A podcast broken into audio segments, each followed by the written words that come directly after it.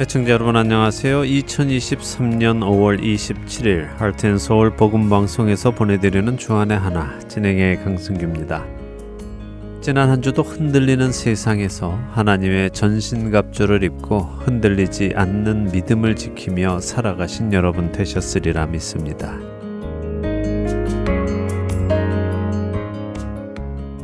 제가 살고 있는 이곳 아리조나는 방울뱀이 유명합니다. 사막 도시인 이 아리조나 피닉스 지역은 산을 가도 나무를 거의 볼 수 없고요. 먼지 나는 땅과 돌들이 주로 있습니다. 이런 환경 속에서 뱀이 자주 출현하기 때문에 하이킹을 하는 사람들은 종종 뱀을 만나기도 합니다. 하지만 이런 일은 대부분 인가로부터 떨어진 지역에서 일어나지 집 주변에 나타나는 일은 흔치 않지요. 물론 지역에 따라 자주 출몰하기도 하지만요. 근데 요즘 한국에 독사가 많이 출현하고 있다고 합니다. 그것도 산이나 들이 아닌 도심 속 아파트 단지 안에 특별히 아이들이 노는 놀이터 근처에서 뱀, 그것도 독사를 자주 본다고 하는데요. 지난 5월 15일에도 서울 마포의 한 아파트 단지 내에 길이 1m의 흔히 꽃뱀이라고 불리는 유혈목이라는 뱀이 나타나서 구급대원들이 급히 출동하여 뱀을 생포하는 일이 있었습니다. 뱀이 나타났을 때 다행히도 근처에 있던 뱀에 관심이 많은 한 초등학생이 이 뱀이 독사인 것을 알아보고는 바로 119에 신고를 하였고 인명 피해 없이 뱀을 잡을 수 있었다고 합니다. 첫 찬양 함께 하신 후에 말씀 나누겠습니다.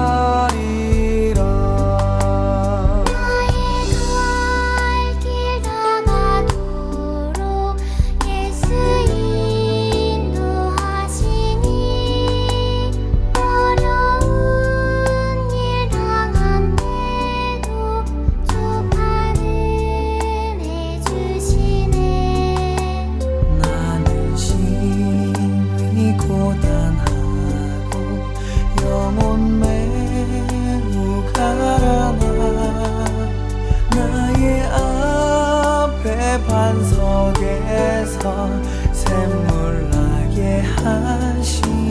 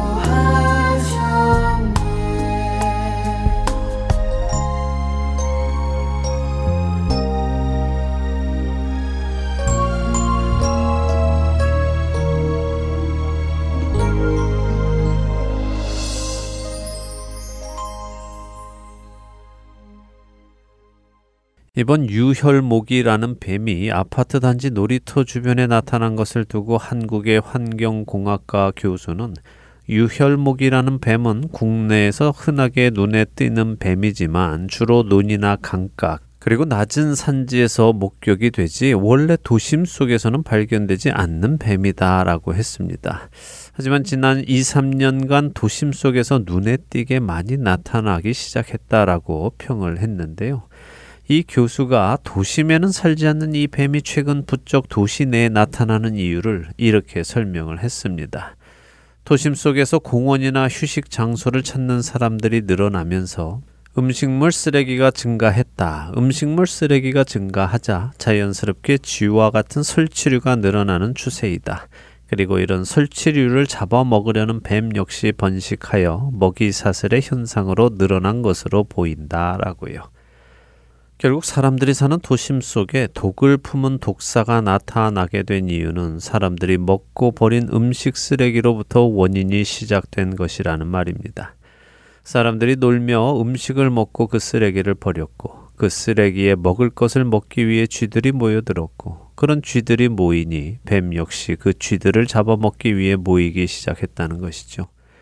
아마 사람들은 자신이 먹다 버린 음식 쓰레기가 독사가 오도록 할 것이라고 상상하지는 못했을 것입니다. 너 예수께 조용히 나가 내 모든 짐 내려놓고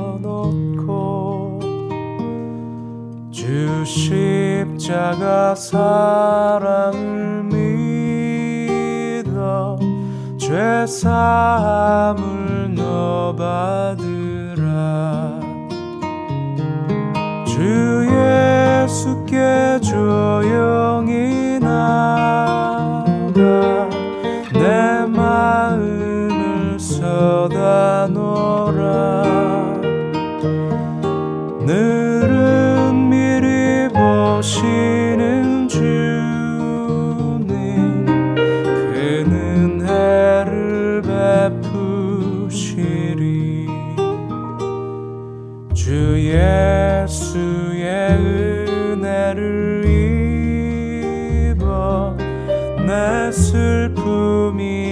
없어지리.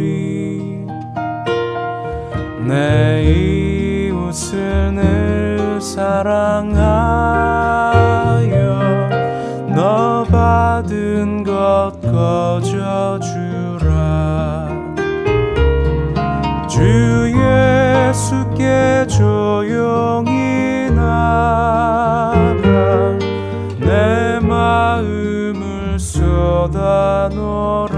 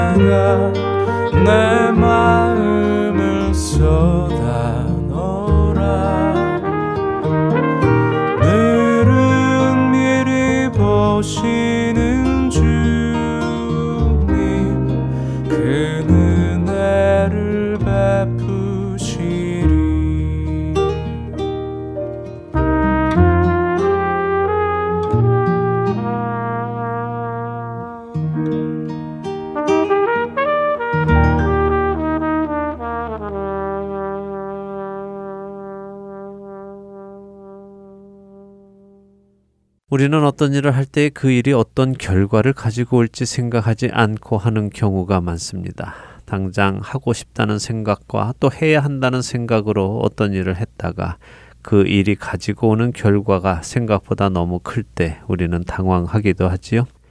이렇게 작은 행동 하나가 생각하지 않은 결과를 가지고 오는 것을 나비 효과라고 부르기도 합니다. 브라질에서 있었던 나비 한 마리의 날갯짓이 미국 텍사스의 회오리를 가지고 올 수 있다는 한 기상학자의 설명에서부터 나온 말입니다. 나비의 날개가 펄럭인 작은 변화가 꼬리에 꼬리를 물고 점점 큰 변화를 일으켜 결국에는 회오리 폭풍 같은 커다란 변화를 가지고 올 수 있다는 말이죠. 물론 음식 쓰레기를 버린 것이 독사를 도심으로 오게 한 것이 그렇게 큰 일은 아니라고 할 수 있겠지만 어찌되었든 자신이 의도하지 않았고 또 생각하지 않았던 일로 이어진 것은 사실입니다. 사사기 19장에 보면 에브라임 지파가 사는 땅에 얹혀 사는 레위인의 이야기가 나옵니다. 그는 첩을 두었다고 소개가 되지요. 레위인이라면 하나님의 말씀을 공부하여 백성들에게 율법을 가르치고 또 백성을 대신하여 하나님께 제사를 지내는 일을 돕고 행하는 사람을 말합니다. 그런 레위인이 아내가 아닌 첩을 두었다는 것은 그가 하나님의 말씀을 따라 살지 않았다는 말이죠.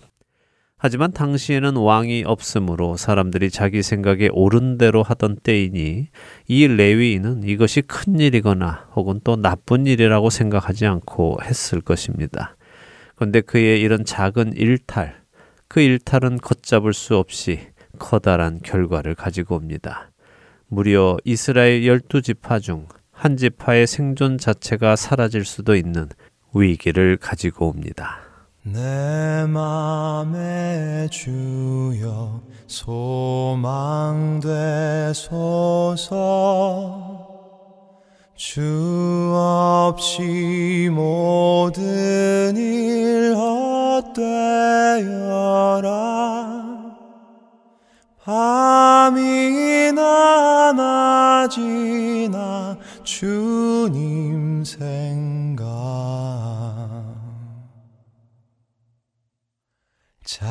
잘 때나 깰 때 함께 하소서. 지혜의 주여 말씀으로서 언제나 내 안에 계십소서 주는 내 아버지 나는 아들. 주 안에 내가 늘 살고 지고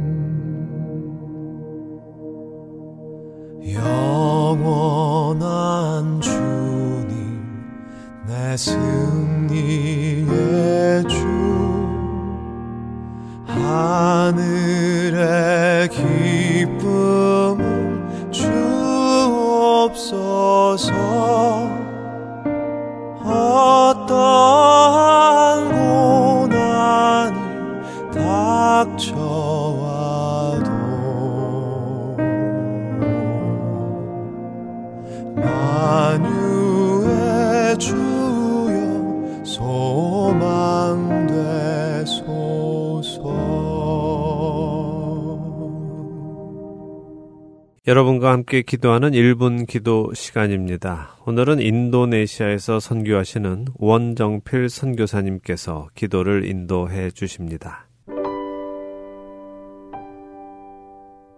헐텐 서울 복음방송 1분 기도 시간입니다. 저는 인도네시아에서 사역하는 원정필 선교사입니다. 오늘은 선교지 선교사님들의 가정을 위해서 특별히 자녀들을 위해 기도 부탁드립니다. 선교사들이 하루하루 낯선 땅에서 하나님의 일을 감당하니 시행착오도 많고 분주한 하루하루를 보내게 될 때가 많습니다. 그러다 보니 가장 먼저 희생되고 본의 아니게 우선순위에 밀려 소홀히 되는 일이 가정을 돌보는 일이 되어버렸습니다. 그래서 아이러니하게도 선교사 자녀들이 의외로 하나님을 만나고 경험하는 일에 어려움을 겪습니다. 그러한 선교사 자녀들의 마음의 상처들이 치유되기를 위해 기도해 주십시오. 또 때가 되면 부모의 삶을 이해하겠지만 그동안 비열한 마음 없이 인내하고 나아가 마음으로 부모의 사역을 동력하고 그 사역으로 인해 자녀들 복을 누리고 또 복의 통로가 되는 그러한 자녀들이 되게 해달라고 기도 부탁드립니다. 디모데전서에서 주님께서 말씀하십니다. 자기 집을 잘 다스려 자녀들로 모든 공손함으로 복종하게 하는 자라야 할지며 사람이 자기 집을 다스릴 줄 알지 못하면 어찌 하나님의 교회를 돌보리요. 선교사들이 지혜롭게 가정도 잘 다스리고 하나님의 사역도 그러한 마음으로 감당할 수 있는 지혜와 능력이 하늘부터 입히도록 기도 부탁드립니다. 기도하겠습니다.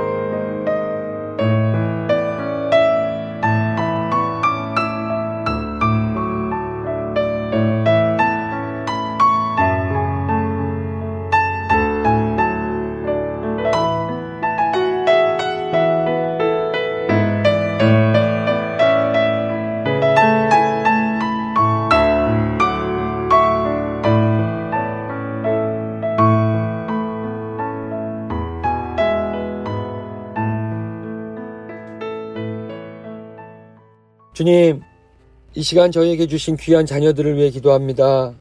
특별히 이 시간은 MK들 선교사 자녀들을 위해 기도합니다. 우리 선교사 자녀들 부모들의 사역을 통해 주님 만나게 하시고 부모의 삶을 더욱 이해하고 동력할 수 있는 믿음 주시길 간절히 기도드립니다. 환경이 낯선 곳에서 실질적인 어려움들 많이 있겠지만 그때마다 성령께서 직접 부모 되어 주시고 선생 되어 주시고 친구 되어 주셔서 그 시간 잘 이겨내도록 힘주시고 필요한 것들 영적인 것이나 물질적인 것이나 때에 맞게 공급하여 주시길 간절히 기도드립니다. 성교사 부모들에게도 자녀들을 향한 극률이 여기는 마음 부어주셔서 자녀들을 주 안에서 잘 양육하고 믿음의 사람들로 키워내어 자녀들 또한 주께 영광 돌리는 그러한 믿음의 세대가 이어가도록 은혜 도하여 주시길 간절히 기도하며 이 모든 말씀 우리 주 예수 그리스도의 이름으로 기도하였습니다. 아멘.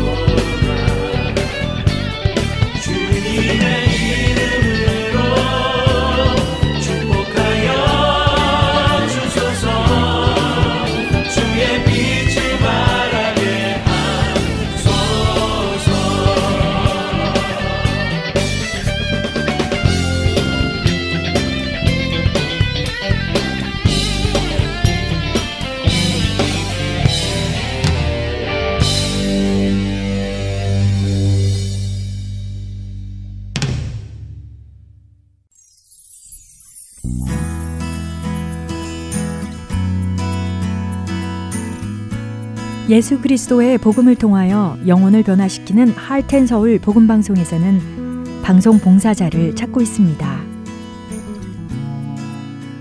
영혼을 살리고 세우는 방송을 만들기 위해 방송 제작 봉사, 아나운싱 봉사, 편집과 번역 봉사 등 방송 제작에 관련된 봉사에 참여하실 분들은 할텐 서울 방송사 전화번호 602-866 8999로 연락 주시기 바랍니다.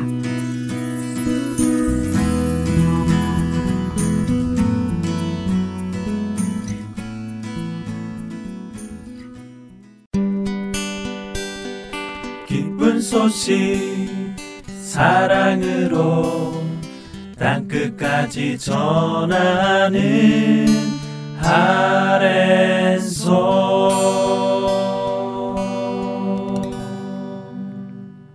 사도들의 행적이 기록된 사도행전을 공부하는 시간입니다. 내 증인이 되리라로 이어드립니다.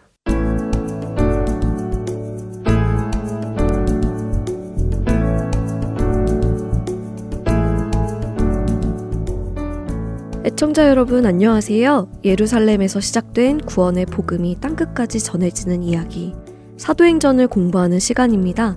내 증인이 되리라 진행의 백성희입니다. 네, 여러분 안녕하세요. 강순기입니다. 사도들이 예수님께서 미리 말씀해 주셨던 것처럼 공회에 끌려갔습니다. 네. 역시 예수님께서 미리 말씀해 주셨던 것처럼 성령님께서 그들에게 지혜를 주셔서 해야 할 말을 했고 어느 누구도 반박할 수 없게 이야기를 했습니다. 네, 성령에 충만하여 이야기했죠. 네. 예, 예수님께서 하신 모든 말씀이 그대로 이루어집니다. 예수님의 말씀은 거짓이 없습니다. 그분이 하신 모든 말씀은 그대로 반드시 이루어집니다. 네. 단 하나도 안 이루어지는 것이 없습니다. 이 사실을 우리가 반드시 기억하고요. 예수님의 말씀을 신뢰하며 살아가야 할 것입니다. 아멘. 음, 자, 이렇게 해서 교회를 향한 첫 번째 박해가 왔습니다. 네. 그래도 다행히 그렇게 심각한 박해는 아니었어요. 네.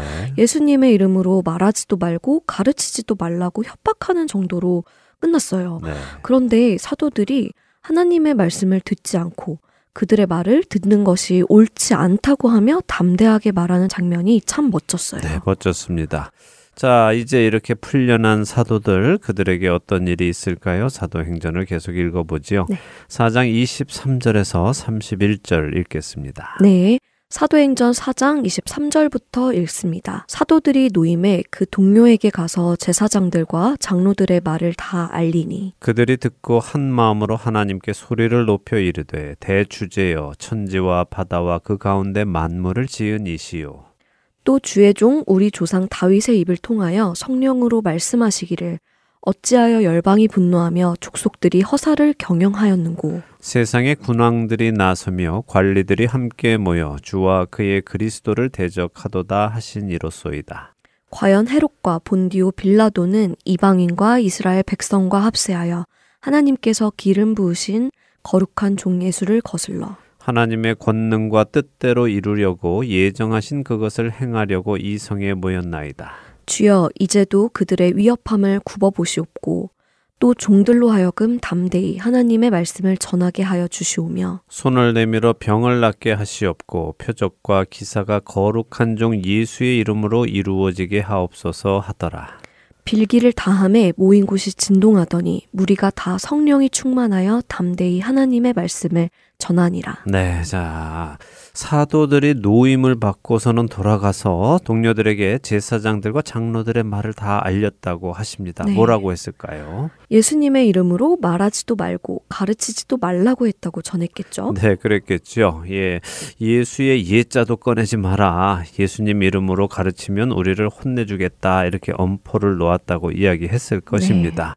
자, 그런데 그런 사도들의 말을 전해 들은 교회의 반응이 어떻습니까? 아이고, 무서워라. 큰일 났네요. 이제 우리 입 조심합시다. 이렇습니까? 아니요. 그들이 그 말을 듣고 오히려 한 마음으로 하나님께 소리를 높여 찬송하는데요. 네, 그렇습니다. 이들은 하나님을 대주제여라고 부르죠.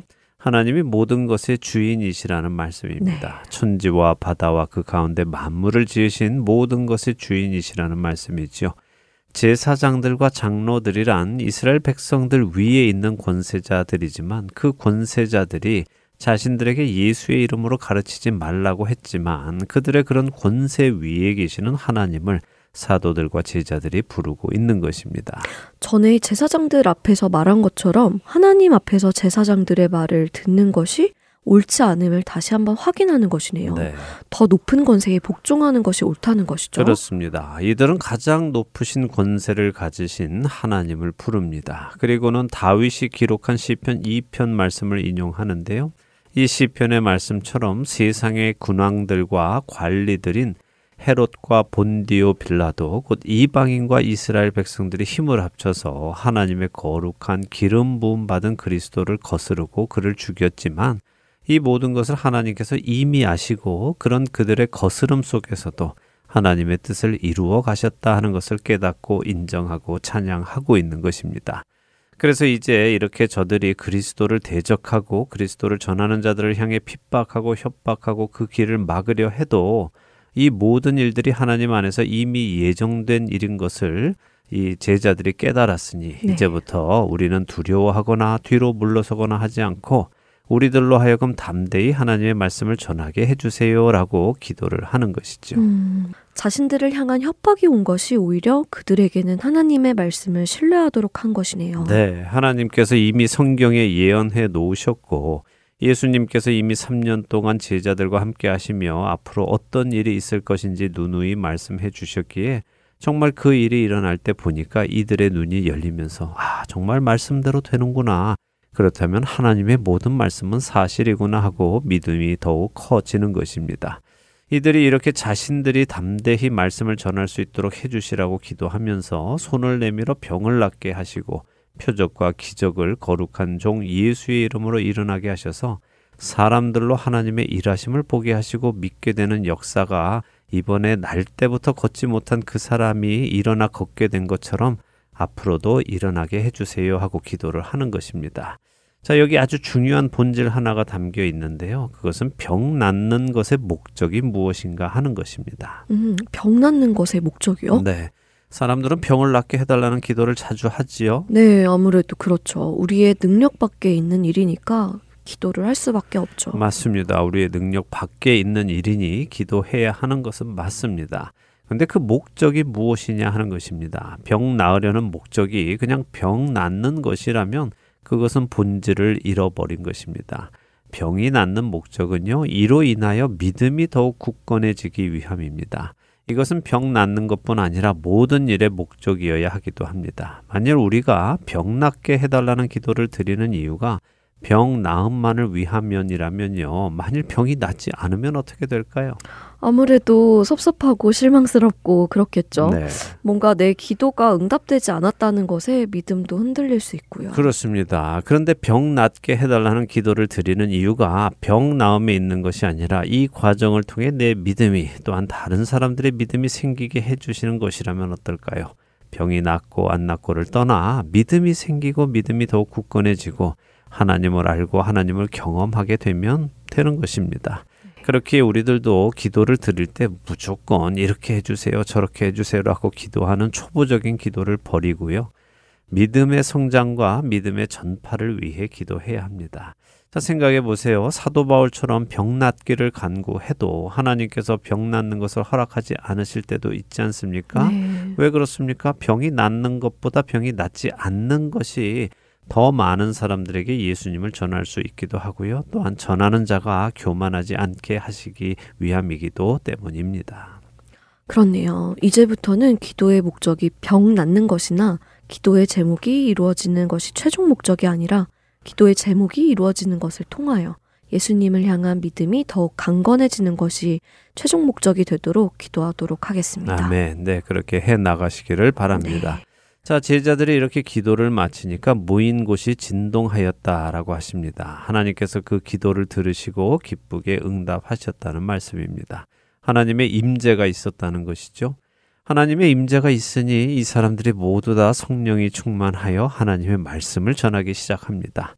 공회와 제사장들이 말씀 전하지 말라고 명령하고 협박해서 보냈더니 사람들이 입조심하자 하는 것이 아니라 오히려 더 담대히 하나님의 말씀을 전합니다.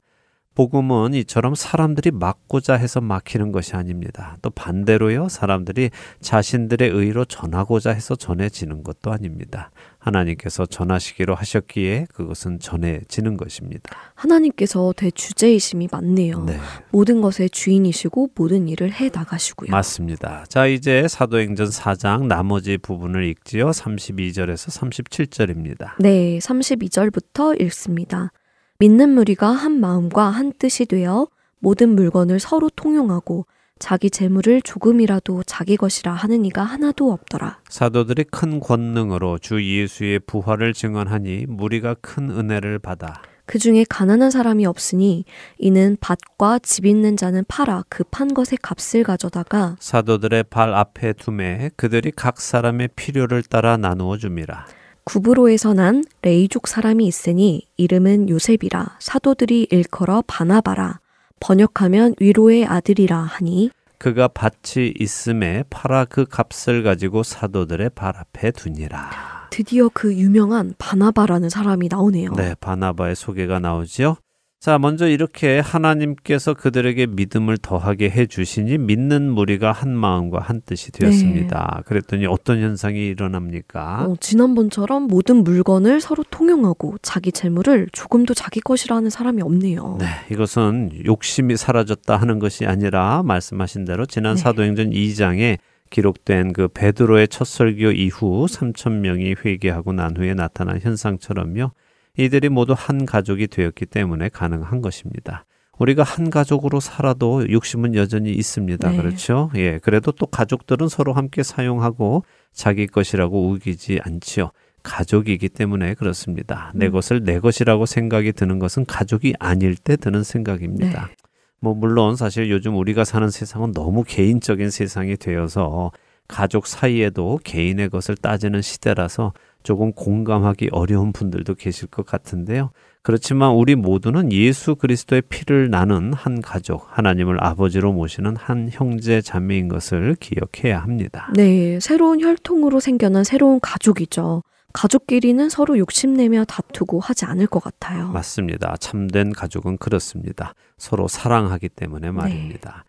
자, 그런데 이렇게 초대 교회가 서로 물건을 통용하고 자기 것이라고 하지 않는 이유가 또 하나 있습니다. 그것은 바로 33절에 기록된 말씀처럼요. 사도들이 가르친 예수님의 부활 때문입니다. 사도들이 큰 권능으로 주 예수의 부활을 증언하니라고 하시죠. 네. 그랬더니 무리가 큰 은혜를 받아서 그 중에 가난한 사람이 없게 되었다라고 하십니다. 왜요? 밭과 집 있는 사람들이 팔아 그 판 것의 값을 가져다가 사도들의 발 앞에 두어서 사도들이 각 사람의 필요를 따라 나누어 주어서 그랬다고 하시네요. 그렇습니다. 자, 그럼 사도들이 가르친 예수의 부활이 도대체 무엇이기에 사람들에게 이런 변화가 나타났을까요? 저는 이것이 참 궁금합니다. 사도들이 큰 권능으로 가르친 부활이 도대체 무엇이기에 그때는 이런 변화가 있었고 지금 우리에게는 그런 변화가 없는지 말입니다. 우리 역시 예수님의 부활을 배워서 알고 있지 않습니까? 네, 그렇죠. 우리도 부활을 배워서 알고 있죠. 네. 하지만 초대교회 성도들 같은 변화의 모습은 보기가 힘든 것 같습니다. 정말 이상해요. 왜 그렇죠? 같은 예수님의 부활을 배운 것일 텐데요. 네, 그래서 저도 궁금하다는 것입니다. 물론 요즘도요, 어떤 사람들은 이런 모습을 보이기도 합니다. 자신의 유익을 구하지 않고 다른 이들을 전심으로 섬기며 사는 사람들이 있습니다. 그러나 대다수의 성도들은 그렇지 않지요. 자, 그렇다면 우리는 그렇게 할 수 있는 사람과 그렇지 못한 나 사이에 어떤 차이가 있는지를 알아야 하지 않을까요? 네. 자, 부활이란 무엇입니까? 부활은 다시 사는 것이죠. 네, 다시 사는 것입니다. 그런데 사도들이 부활은 다시 사는 것이다라고만 설명하지는 않았을 음. 것입니다. 부활이 다시 사는 것이기에 부활까지 가는 동안의 삶, 곧 이 세상의 삶이 전부가 아니라 오히려 이 세상의 삶은 다가올 부활의 삶을 준비하는 삶이어야 함을 설명했을 것입니다. 사람들이 자신의 것을 자신이 움켜쥐고 나누지 않으려는 이유가 무엇입니까?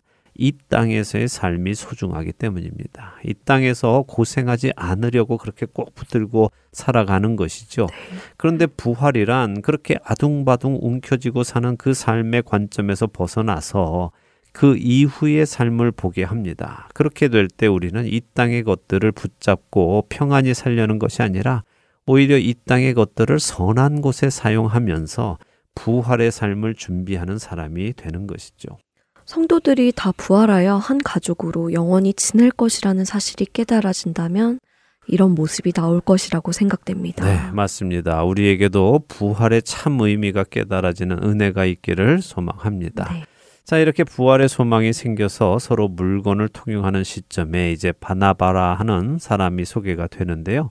구브로에서 난 사람이라고 하지요. 네. 그리고 레위 후손 요셉이라고 합니다. 레위의 후손이면 성전을 섬기는 사람 아닌가요? 네, 레위의 후손, 그 레위 집하면 그렇죠. 그런데 바나바로 알려진 이 요셉이라는 사람은 예루살렘 출신이 아니라 소아시아의 섬 구브로라는 곳에서 태어난 사람입니다. 그러니까 디아스포라 곧 흩어진 유대인이지요. 이런 이유로 성전을 섬기는 일은 하지 않은 것으로 보입니다. 자, 먼저 짚고 넘어가야 할 것은 그의 이름이 요셉이라는 것입니다. 우리는 어. 바나바로 알고 있지만, 예, 사실 바나바는 그의 별명입니다. 아, 바나바가 별명이었나요? 네. 저는 본명인 줄 네, 알았습니다. 대부분 그렇게 생각하시죠? 예, 사실 그가 바나바로 계속해서 소개가 되고 있기 때문에 더 그렇습니다. 바나바는 바라는 아들과 나바라는 예언이라는 말이 합쳐진 예언의 아들이라는 의미입니다. 아, 예언의 아들이요. 네. 그런데 여기 성경에는 위로의 아들이라고 설명하시는데요. 예언의 아들과 위로의 아들은 의미가 좀 다르지 않나요? 네, 그렇게 생각되지요. 네. 예, 그런데 그것은 우리가 예언의 목적을 잘 모르기 때문에 드는 생각입니다. 우리는 예언하면은 앞날을 말해 주는 것으로만 생각을 하지요. 네. 근데 고린도전서 14장을 좀 볼까요? 14장 3절을 한번 읽어 주세요. 네, 고린도전서 14장 3절이요. 그러나 예언하는 자는 사람에게 말하여 덕을 세우며 권면하며 위로하는 것이요. 네. 오, 그렇네요. 예언하는 사람은 덕을 세우고 권면하고 위로한다고 하시네요. 그렇습니다. 예언한다는 것은 전에도 말씀드렸지만 하나님께 받은 말씀을 전하는 것입니다. 성도들에게 하나님의 말씀을 전달해 주며 그들로 덕을 세우고 권하고 위로하면서 그들이 믿음 생활을 포기하지 않고 잘 해 나가도록 하는 것. 그것이 예언의 목적입니다.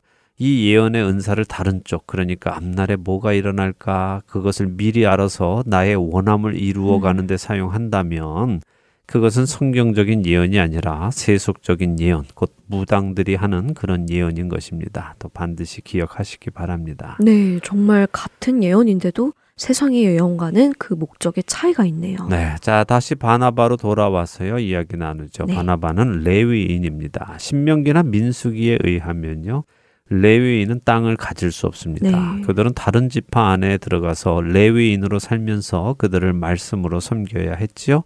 그리고 각 지파는 자신들 안에 있는 레위인들의 육적인 필요를 섬겨 주어야 했고요. 하지만 바벨론 포로 생활 이후 이스라엘 열두 지파는요 더 이상 자신들이 분배받은 지파별로 땅에 가서 살지는 못했습니다. 마찬가지로 레위인들 역시 지파 속에 들어가지 못했죠. 그래서 레위인들도 땅을 가질 수 있게 되었고요. 또 가져야만 자신들도 먹고 살 수 있게 되었습니다. 자, 그런데 이 바나바라고 하는 요셉이라는 사람도 밭이 있었는데 그 밭을 팔아서 그 값을 사도들 발 앞에 두었습니다. 그 역시 부활의 소망 안에서 돈을 소유해야 한다는 가치관을 내려놓게 된 것입니다. 예수님은 부자가 천국에 들어가기가 낙타가 바늘구멍 통과하는 것보다 어렵다고 하셨지요. 네. 하지만 그것은 단순히 돈 많은 사람이 천국에 못 간다 하는 말씀이 아니라요. 돈에 욕심이 있는 사람을 의미하는 것입니다. 음, 다행이네요. 단순히 돈이 많은 것이 부자라는 의미는 아니라는 것이죠. 네, 다행입니다. 돈이 없는 사람한테는 그렇지만 또 두려운 일이기도 합니다. 왜냐하면 예수님께서 말씀하신 부자가 단순히 돈이 많은 것이 아니라 돈을 사랑하는 사람이라는 의미라면요. 가난하여도 부자가 될 수 있기 때문이죠. 아, 그렇네요. 가난해도 돈을 사랑하는 사람이라면 천국에 갈 수 없는 것이네요. 네. 가난하다고 무조건 좋아할 게 아니네요. 아닙니다. 우리는 돈 많은 사람을 부자라고 생각하지만요. 성경이 말씀하시는 부정적 의미의 부자는 돈을 사랑하는 사람입니다. 돈의 노예가 된 사람, 돈을 섬기는 사람이 부자입니다. 그러니까 내가 아무리 돈이 없어도 부자일 수 있고요. 내가 아무리 돈이 많아도 부자가 아닐 수 있는 것입니다. 네. 사도 바울은 디모데에게 편지하며 돈을 사랑함이 일만 악의 뿌리가 된다고 디모데전서 6장 10절에 경고해 주십니다. 또한 디모데후서 3장 2절에는 말세에 가면 사람들이 자기를 사랑하고 돈을 사랑한다고 경고하시죠. 이 모습들이 다 성경이 말씀하시는 부자의 모습인 것입니다. 음, 돈을 잘 사용할 줄 알지만 사랑하거나 섬기거나 하지 않는 우리가 되어야 되겠네요. 네, 예수님도 말씀하셨습니다. 사람이 하나님과 재물을 겸하여 섬길 수 없다고 하셨죠. 사도행전의 초대 교회의 모습에서 우리는 사람들이 더 이상 재물을 섬기지 않는 모습을 봅니다. 하나님만을 온전히 섬기는 모습을 보지요. 자, 그런데 모든 성도들이 그랬을까요? 이제 다음 장인 사도행전 5장에 가면 하나님과 재물을 겸하여 섬기려는 사람들의 이야기가 나옵니다. 다음 시간에 그 이야기를 보도록 하겠습니다. 네, 그런 이야기가 있었군요. 어떤 사람들일지 궁금합니다. 또 두려워지기도 하고요. 하나님만을 사랑하는 저희가 되길 바라며 오늘 내 증인이 되리라 마치도록 하겠습니다. 네, 저희는 다음 주에 사도행전 5장과 함께 다시 찾아뵙겠습니다. 안녕히 계십시오. 안녕히 계세요.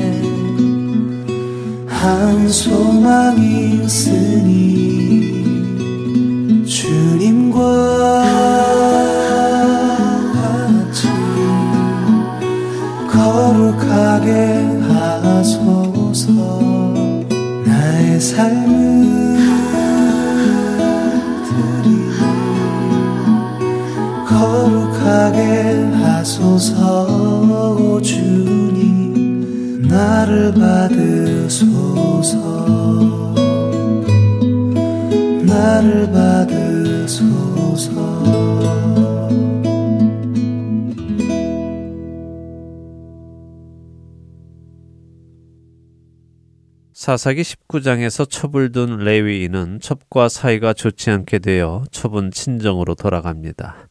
레위인은 그녀를 달래서 다시 집으로 데리고 돌아옵니다. 그렇게 그녀를 달래서 집으로 데리고 오는 도중 레위인 일행은 날이 저물어 베냐민 지파가 살고 있는 기브아라는 곳에 묵게 됩니다. 그런데 베냐민 지파 중 불량배들이 찾아와서 그 레위인을 동성 겁탈을 하려 시도합니다. 레위인은 놀라서 급히 자기 대신 자신의 첩을 그들에게 내어 주고는 자신은 문 뒤로 숨습니다. 새벽녘에 길을 떠나려고 문을 연 레위인은 자신의 첩이 문 앞에 쓰러져 죽어 있는 것을 보고는 그녀를 자신의 집으로 데리고 가서 열두 토막을 내어 이스라엘 열두 지파에 보냅니다. 이스라엘 민족 안에 동성 강간과 강간 살인이 일어났다며 열두 지파에게 심판을 호소한 것이지요.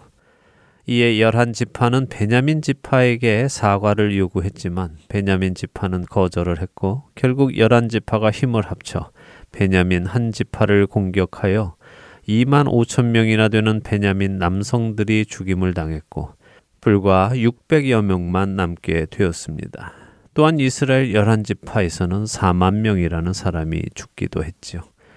레위인이 첩을둠으로 시작된 작은 일이 이스라엘 열두 지파에서 6만 5천 명이나 되는 남성이 죽도록 했고 베냐민 지파의 남성은 고작 600명만 남아 형제 중 한 지파가 사라질 위기에 놓입니다. 그 레위인이 첩을 두기로 결정했을 때 자신의 그 결정이 꼬리에 꼬리를 물고 이스라엘 남성들 6만 5천 명이 죽을 것이라고는 상상하지 못했을 것입니다.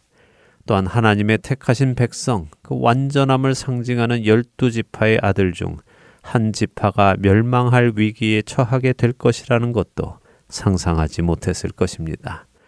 그는 단순히 자신이 사랑한다고 생각한 그 여인을 첩으로 둔 것 뿐입니다. 그러나 자신의 생명이 위험을 느끼자 그는 그녀를 밖으로 내몰고 자신의 생명을 구원합니다. 그렇게 보면 그는 그녀를 사랑한 것도 아니었습니다. 그녀보다는 자기 자신을 더 사랑한 것이지요. 오늘 우리의 행동 한 가지가 앞으로 어떤 결과를 가지고 올지 생각해 보아야 할 것입니다. 또한 오늘의 내 모습 역시 나의 지난 과거의 선택인 것도 생각해 보아야 할 것입니다. 내가 과거에 선택했던 그 일이 꼬리에 꼬리를 물고 오늘의 내 주위의 환경을 만들었다는 것도 생각해 보아야 하겠지요. 그렇다면 우리는 행동 하나하나를 신중하게 생각해 보고 기도하며 결정해 나가야 할 것입니다. 야고보서 1장 15절은 이렇게 말씀하십니다.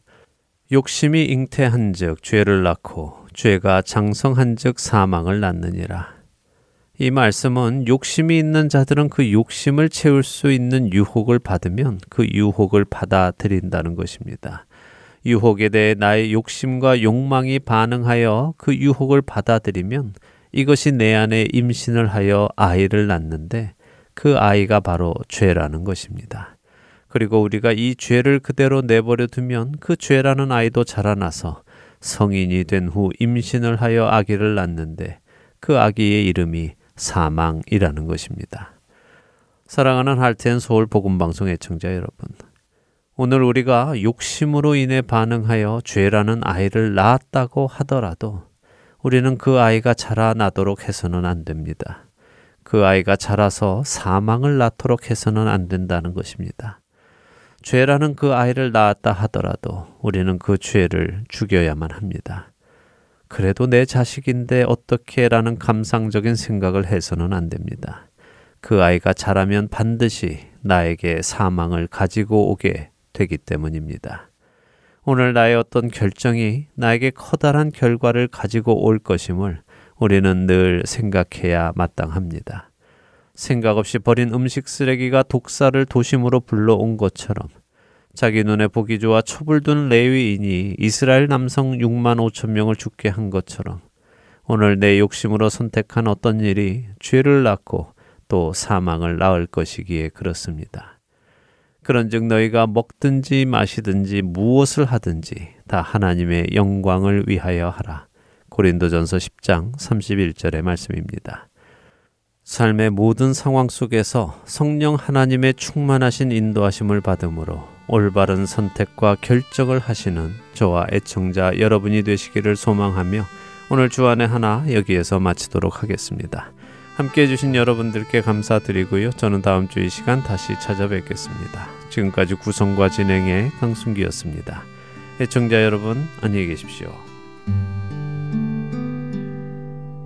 나의 삶이 끝날 때까지 주의 자리 뺏지 않기. 나의 생각 나의 결정 매일 주께 양보하기. 나의 숨이 꺼질 때까지 주의 말씀 덮지 않기 나의 의지 나의 판단 말씀이 기초가 되기를 내가 드러나고 있을 때 내가 높아지고 있을 때 내가 스스로 멈춰서 주보다 내가 눈에 띄지 않기를 드러나고 싶은 이 마음 높아지고 싶은 이 마음 주여 이 마음 주보다 내가 눈에 띄지 않게 하소서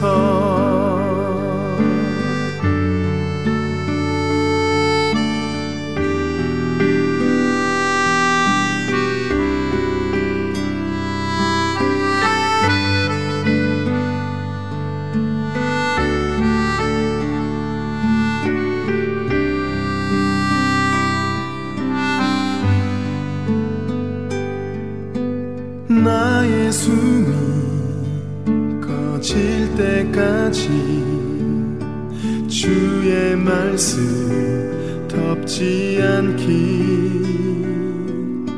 나의 의지 나의 판단 말씀이 기초가 되기를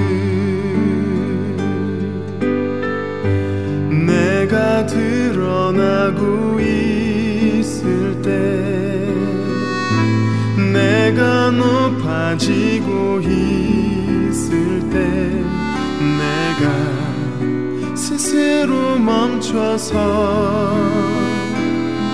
주보다 내가 눈에 띄지 않기를 드러나고 싶은 이 마음 높아지고 싶은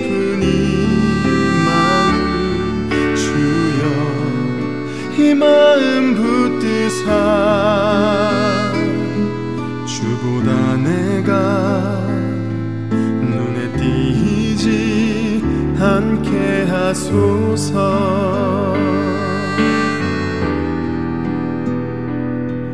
내가 주보다 눈에 띄지 않게 하소서